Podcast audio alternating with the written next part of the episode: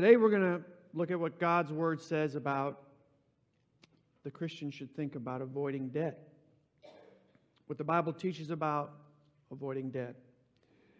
And next week we're going to learn about how God would want us to invest his resources for the future. So, why all this preaching about money, finances, personal financial responsibility, giving? Why do these guys always talk about money?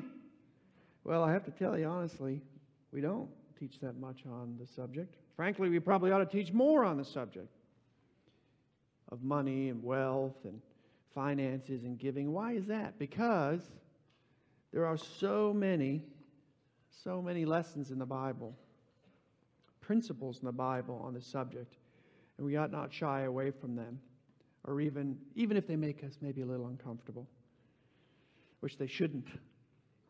God's omniscience knew this when He delivered His word to us. And He knew that the lives that we, that the Israelites lived in the first century church were living would be affected by money. God knows. The topic of money and finances shouldn't be shied away from because it impacts our lives in many ways. I submit to you that even though the Bible was written several, several millennia ago, it is an extremely relevant topic in our lives today. That certainly isn't the case. That certainly is the case in this culture that we live in and how we interact with money. There are approximately 500 examples in the Bible about prayer and faith. Prayer is a huge component, obviously, of a Christian life. It's a means with which we communicate. We have the honor to communicate with the creator of the universe. Faith is how we come into a relationship with our Savior and King through faith. We are saved through faith in Jesus. So there's 500 teachings on faith and prayer. But there are 2,000 teachings in the Old and the New Testament on the subject of money and possessions. Hmm. There are more teachings on the broader subject of money and possessions than there are teachings on heaven and hell. Hmm. Isn't that interesting? Of the 38 recorded parables of Jesus in the Bible, 16 surround the topic of money and f- possessions. Brian talked about this earlier. So, now, why would an all knowing, omniscient God, creator of all things on this earth, who breathed out his word for us, who preserved his word for us that we have with us today, why would he spend so much time of his Bible content on the mundane topic of money? Throughout the history of mankind, money has been a constant challenge to our forefathers and to us today. I just read a series on the American Revolution. And do you really realize that without the French opening up their pocketbook, we would never have a free country? They gave us money and supplies, and we made it through. It's a constant topic upon what we think about money and how we earn and live our lives every day. God knew back then and even today that we, weak, fallen humans, could be easily distracted and even deceived by money. There's nothing wrong with having money. There are examples of very wealthy people recorded in Scripture Isaiah, Job, David, Abraham, Solomon. Nothing wrong with having money, being blessed with God by financial resources, but it's a matter of the heart that God is interested in. Money can be a blessing, it can be a curse. Money and how we use God's provision in our lives tells many stories in the lives of the people using it. Money can be a distraction, money can cause fights. Did you know that money, and uh, our, uh, our active policeman isn't in here today, but do you know that he would say this, I'm sure, that money causes most of the crime in the world? Money can bring on anxiety. Money can give us momentary comfort. Money is an all pervasive topic in our lives, and that's why God talks about it so much and in a very prescriptive detail as we're going through these principles, and we'll see especially today. But it's not really about money, is it? Money is just printed or stamped funds. It's a commodity. It has no feelings, it can't communicate to us, it doesn't physically pull us to do things or force us to act certain ways. It's not the means, it is the means of transacting uh, between humans, but that doesn't cause the problems. The problems come from the humans and how we interact with money and finances, how we view and use money. That's why I believe God spends so much time in giving example after example of how we should view and use His money. This is why God, I believe, spends so much time on the subject of money. God gives us a solid foundational principles, four of which we're, we're going through in this series on money and how we should be stewards of His funds. So we continue our study on the topic today, but let's first invite God into this, to this discussion. Heavenly Father, thank you for giving us your word, your instruction manual on how we are to live our lives. Speak to us through your word, Lord. Father, give us today, on this Sabbath day of rest. And even on this day of rest, money goes through our minds. And perhaps right now it's going through our minds. Lord, our culture today, particularly in the United States, seems preoccupied and distracted by money and its many perils. You have given us so much to know on the subject. Yet we, have often pulled, we are often pulled along by money. Thank you, Father, for caring for us and wanting us to live blessed, contented lives. Slow down our world. Open our ears and our hearts so we can learn from you this morning. We pray this in the name of Jesus. Amen. So, we got a really big verse we're going to be studying today. Go to Proverbs 27 and 7.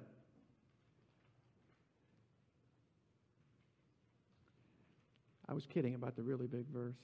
Here it is Proverbs 22 and 7. I might have said 27. Sorry. It's right next door. You can find it. Proverbs 22 7 says, The rich rule over the poor, and the borrower is servant to the lender. The rich rule over the poor, and the borrower is servant, is a slave to the lender. There are all sorts of debt in this world. There's all types of debt. There's national debt, which right now I think exceeds $20 trillion. The swamp creatures in Washington, both sides of the aisle, they can't stop spending. They run up huge debts in order to buy votes in their districts. And you know who's going to pay the bill? We are, someday. There's mortgage debt. There's debt created by high medical bills. There's corporate debt, where companies borrow from a number of lenders to expand their operations and to buy next season's inventory. There's college debt that many carry in this age because the higher education business, and it really is a business, has dramatically increased its pricing faster really than any others any other commodity. There's car debt, debt on personal property. There are even 20 states in my quick analysis who are in who are, in any reasonable accounting practice, bankrupt, which is illegal, by the way, since states do not print their own money like the feds do. There's many types of debt. You can put debt into two buckets, essentially. Debt that you, you can handle, some business loans, some college loans, and reasonably sized mortgaged. If you work this type of loans into your personal financial plan, taking on debt for the short term and paying it down, it can be enabling. The reason why these enabling loans, these are enabling loans, is because if thought through and managed well into your personal financial plan, they assist in funding appreciating assets. Appreciating assets, like a house or a wise business expansion or a solid professional training that will position the graduate with the skills to earn more money. It's an investment, really. Well planned debt for the short term on appreciating assets are enabling, and you can handle, if you can handle this expense. A loan you cannot handle, a loan with a depreciating asset, like a recliner chair or, or a clunker automobile. This one hurts. Or a yummy steak dinner. or a loan with low initial terms and a balloon payment on the back end, or a mortgage at a low entry percentage that has a variable interest rate, or credit card debt, which on average charges over 22% interest, as seen in Proverbs 22, can be enslaving. Why would you want to be a slave to the lender? And what is the result of debt? Credit cards, for, for example, don't have fixed monthly charges to pay off the loan. You may apply for the credit card because you want the air miles or you want the money back. What's in your wallet? The enticements can be appealing, but foolish if you take the, these into your financial plan as a means to buy more depreciating recliners. And then the balance just grows. So now you have a credit card and you're off to the races to follow the American dream. And you've probably heard this one. This is the sarcastic American dream. To buy things you don't need with money you don't have from people you don't know or really like that much. That's the American dream. More stuff. I had a hairstylist, oops, I had a barber once uh, who was so excited to tell me that she and her recently wed husband had bought a four bedroom, two, uh, 2,800 square foot house. This was in the early 2000s when all across Columbus, just tracks and tracks of homes were going up, and you could just basically fill out a, a uh, napkin and get a loan. And so, you know, uh, there's not a whole lot you can do when you're sitting in the barber chair because she's clicking around you. So you got to stay still. And you don't want to make a, you know, an emotional discussions. And honestly, I didn't think it was my place to tell her, eh, you know, why? Why'd you do that? Because they were just recently married. Four bedroom house, no kids. And over time, I would hear stories of, of and kind of get a sense that the marriage was struggling a little bit. And then his work cut back on his hours. And I don't know if it was because of that or the house or the, just a symptom of a, a, a young couple um, having made poor financial decisions. But at the end of the day, uh, they couldn't afford it, the house. They had to give it back to the bank, and this caused a divorce. And she moved back to Michigan, where I had to find a new barber. So, this is an example, I think, of taking on debt that wasn't a wise decision. You can pretty much buy anything these days without money. I just saw an ad in the uh, newspaper where they go right, they, they, they don't tell you what the total price is. This is what the monthly, or yeah, the monthly payment would be. And we'll just put it on, on charge for you, sir. We can finance it for you, ma'am. I had a retail, uh, retail store client recently uh, I had a retail store client recently who was, uh, we were doing, my business was doing some um, work with them, trying to, trying to fix some of their challenges. They had uh, some inventory issues and uh, they didn't, they didn't, they weren't running their supply chain well. well. And my firm was uh, working on the traditional, my firm was working on the traditional improvement projects on how we could make them more profitable and maybe um, look at their transportation and their warehousing. So that's what we were trying to work on, going through their financials, we quickly realized, as we studied their books, that the part of the business, the, so the business is struggling. This is a billion dollar business. Business is struggling, but look at this business unit. It's doing great. And it was keeping the whole business afloat. What was happening over here? Credit card. Their financial credit card operation, this isn't a bank, this is a retailer, was making so much money and it was funding the rest of the business. Proverbs 22, and the borrower is servant to the lender. Do you realize that the total credit card debt in the United States, I looked this up, and Google don't lie. uh, yeah. Well, let's just take it. $13 trillion in credit card debt right now. $13 trillion with $4 trillion revolving every month, which means 4 trillion is not paid off every month. So that doesn't just stay down here. 22%, 22%, 20, so it grows. $13 trillion. On average, the average household, now this is the nation. I'm sure it's not Ohio because we're reasonable people. On average, on average, the household has nine credit cards. May not be credit cards, it may be store cards, but that's credit cards, right? Oh, do you have a Macy's card? No. And you get the look, but that's. Do you realize that the average uh, credit card percentage, annual percentage rate, APR, is 22%? How much does a savings account pay you right now? How much does a certificate of deposit, if you even know what those are? We used to have them at 8%. I think they're less than 1%. 22% on $13 trillion.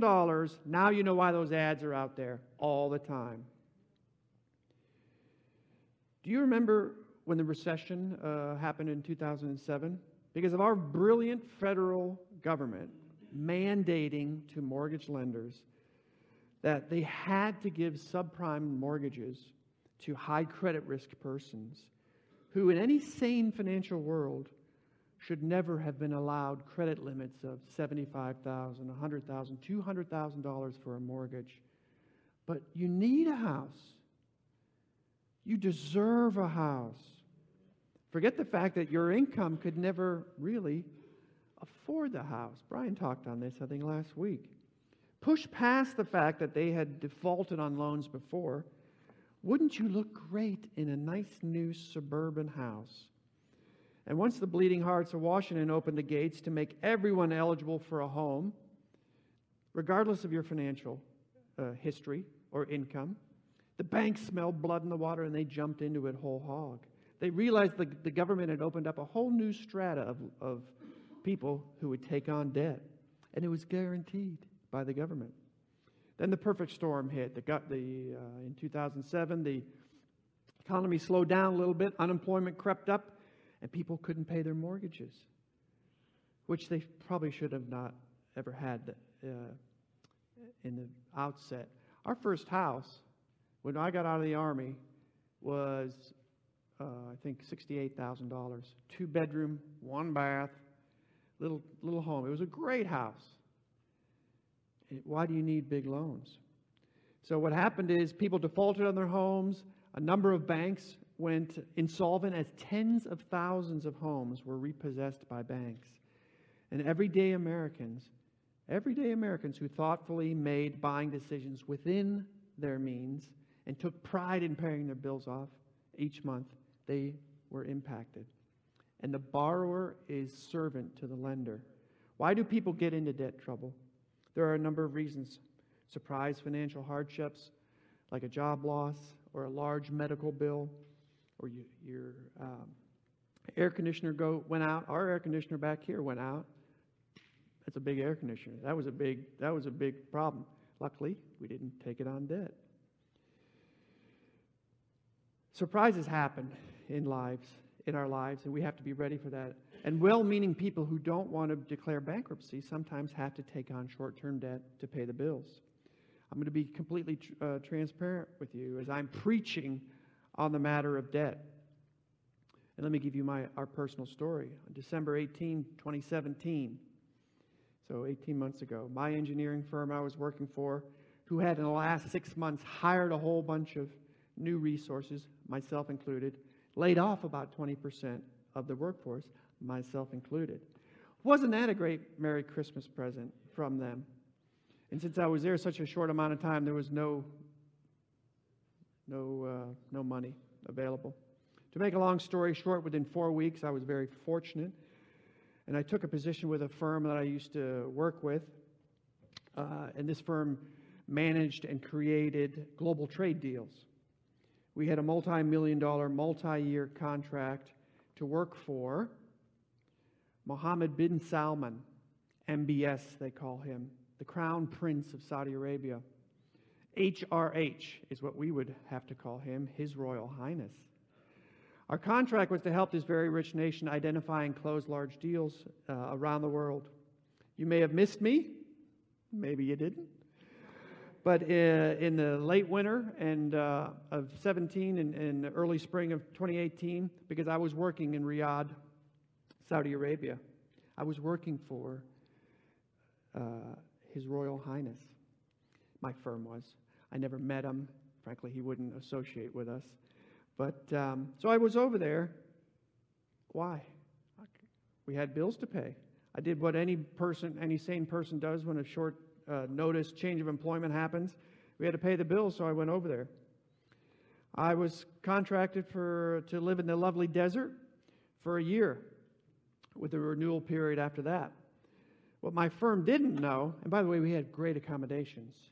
All Westerners live in Western compounds and don't associate, other than work, with the, uh, the locals. It was uh, an armed compound, and it was, uh, yeah, I thought it was pretty cool. But um, what my firm didn't know, however, was that the business practices of this particular culture was very different from our Western culture, or should I say our Christian business practices. We came to find out that even though our contract was completely solid legally, it didn't matter in the Middle East.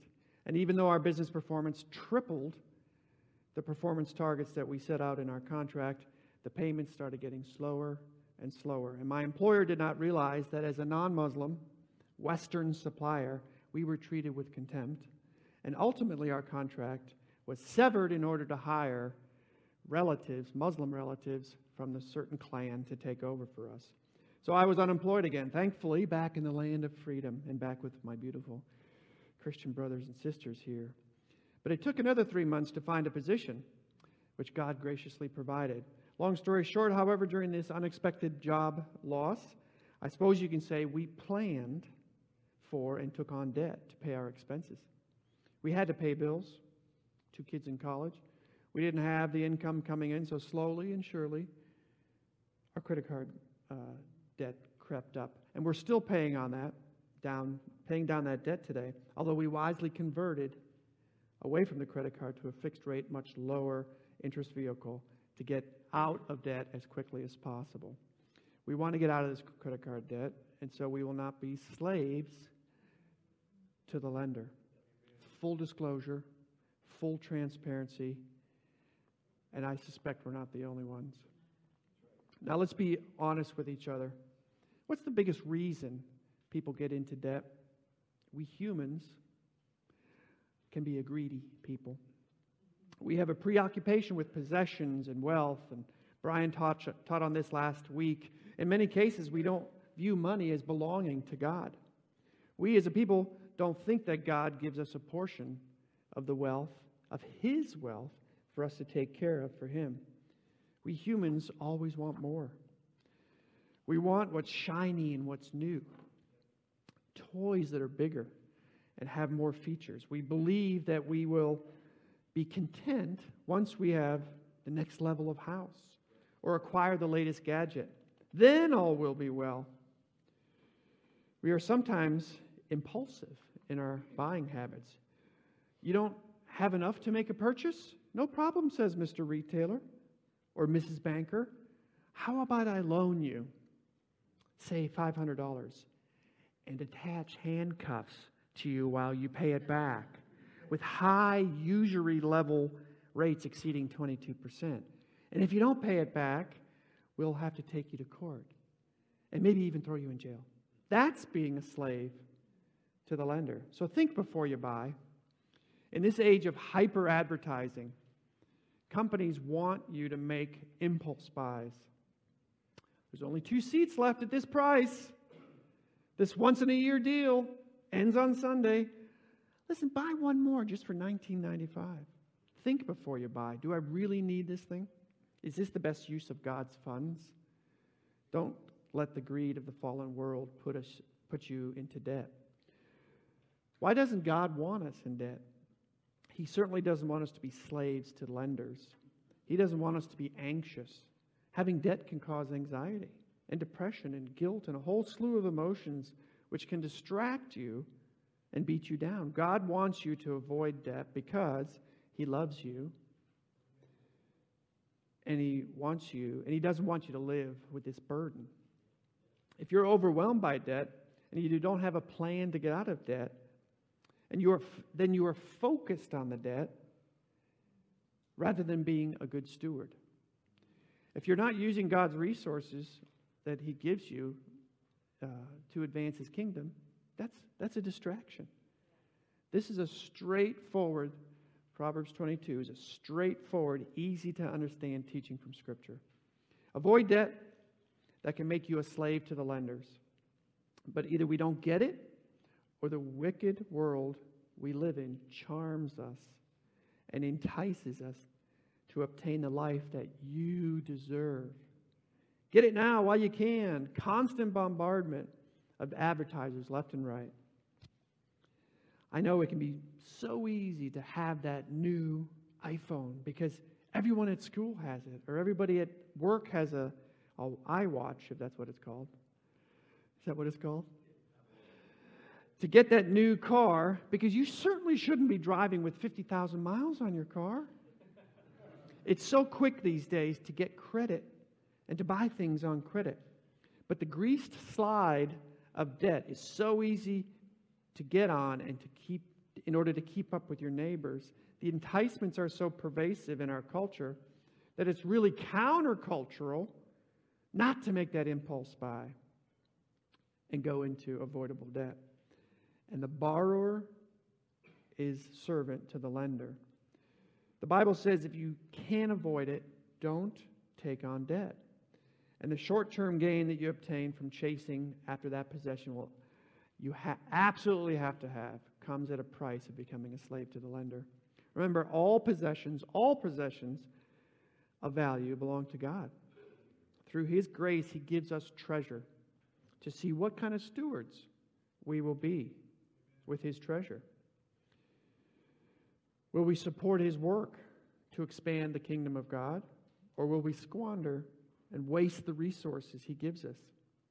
Being a good steward means not to spend money every last dime that, you, that He gives us. We are to live below our means, save His money, so we have the ability, ability to overcome surprise expenses when they arise in our lives. We are to save our funds and have them readily available when God gives us the opportunity to co labor for his kingdom. Cantrell just sent uh, 30 kids to camp. We asked for funds to help sponsor those kids. If you have, if you've spent all your money, oh, that's a great idea, but I can't help you. We helped. You guys were so generous, and we had such a fantastic event with these kids. But that's because you had the resources and you had funds available when God called. A couple other principles on debt. I think they're in your uh, handout. Listen, don't be part of the problem or curse of debt. If you see a believer who is in need of essentials in their lives, don't give them a loan. Just give them the money. One of my oldest friends in the business world came to me about seven years ago during a time of unemployment. See, I'm not the only one. He was about to be evicted from his apartment, and he asked us if we could cover his next rent check. I met with him and I talked through with him. I know him, he's a Christian, caught in a bind. Give him some tips on you know, how to find a new job, which I found out. He had a job, it was going to start in a week or two. But he just needed short term help. I came to find out that they also needed, uh, with some probing questions, uh, they didn't have food. So, having talked it over, important point, having talked it over with my business partner, my wife, we wired the money to his landlord and gave him cash for food and, and incidentals. I'm not saying this to be big headed, I'm giving you an example. Then we just went on with our lives.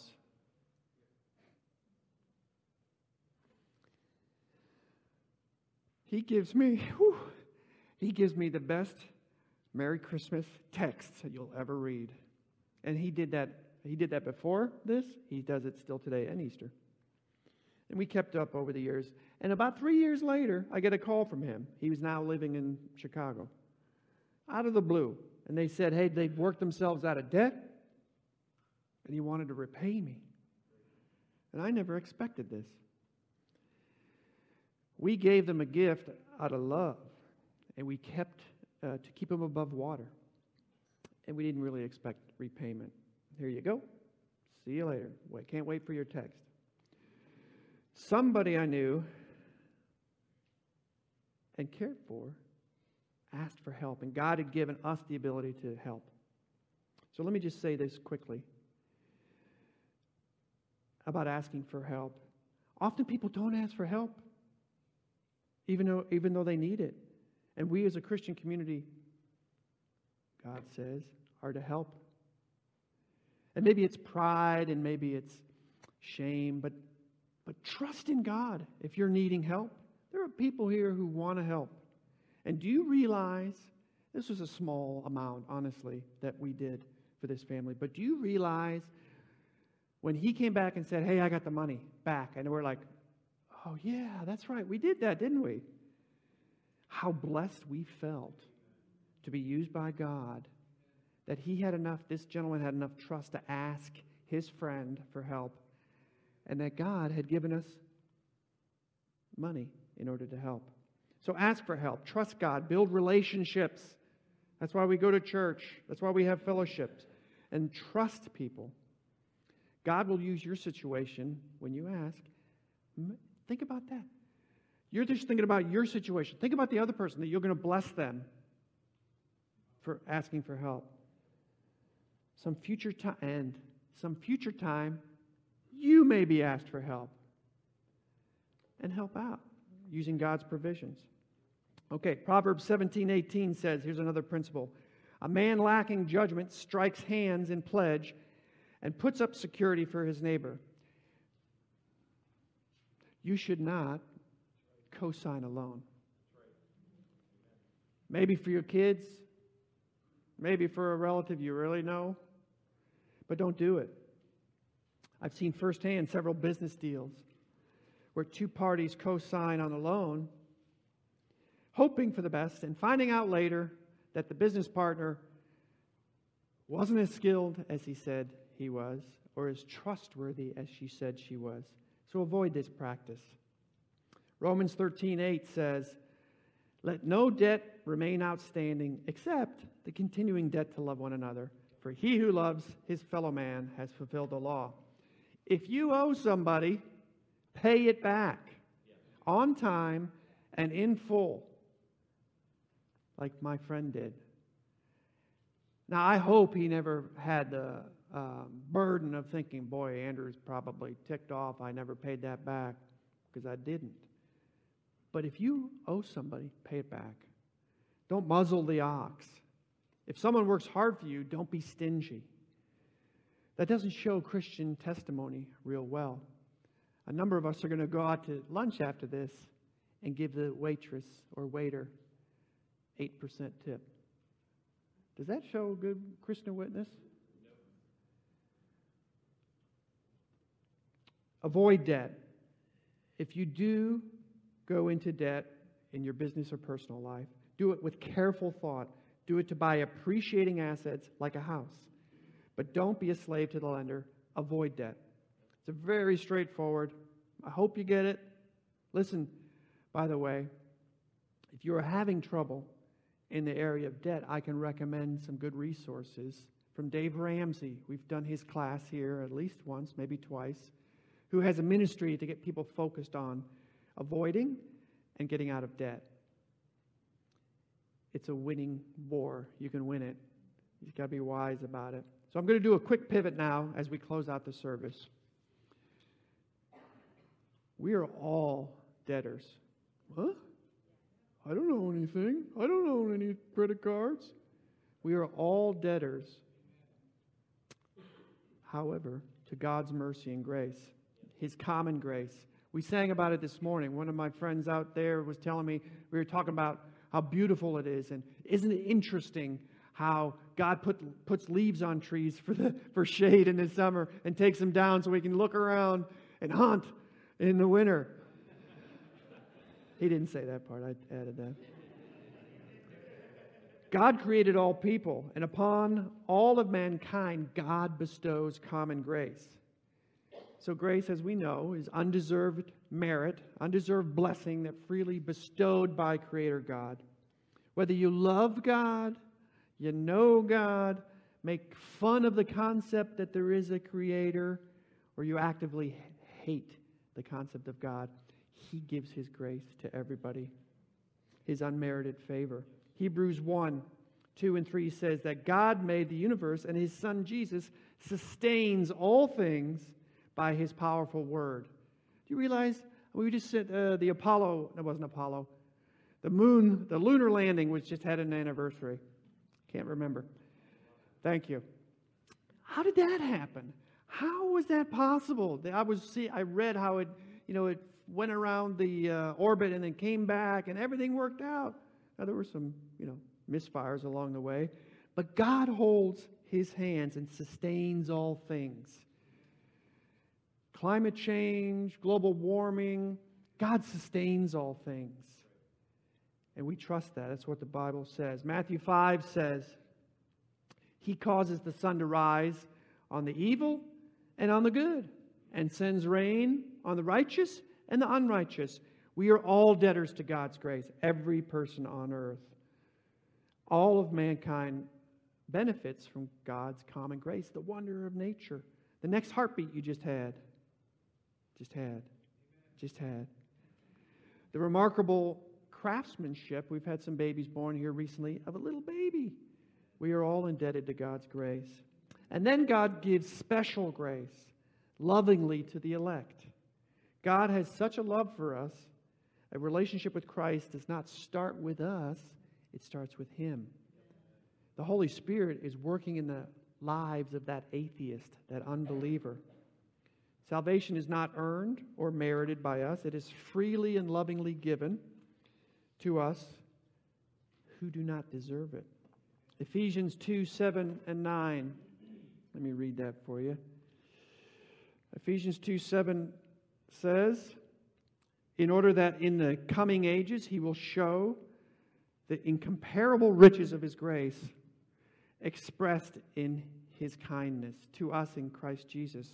For it is by grace you have been saved through faith. This is not from, our, from yourselves, it is a gift, gift of God, not by works, so any man may boast. We are indebted to Christ.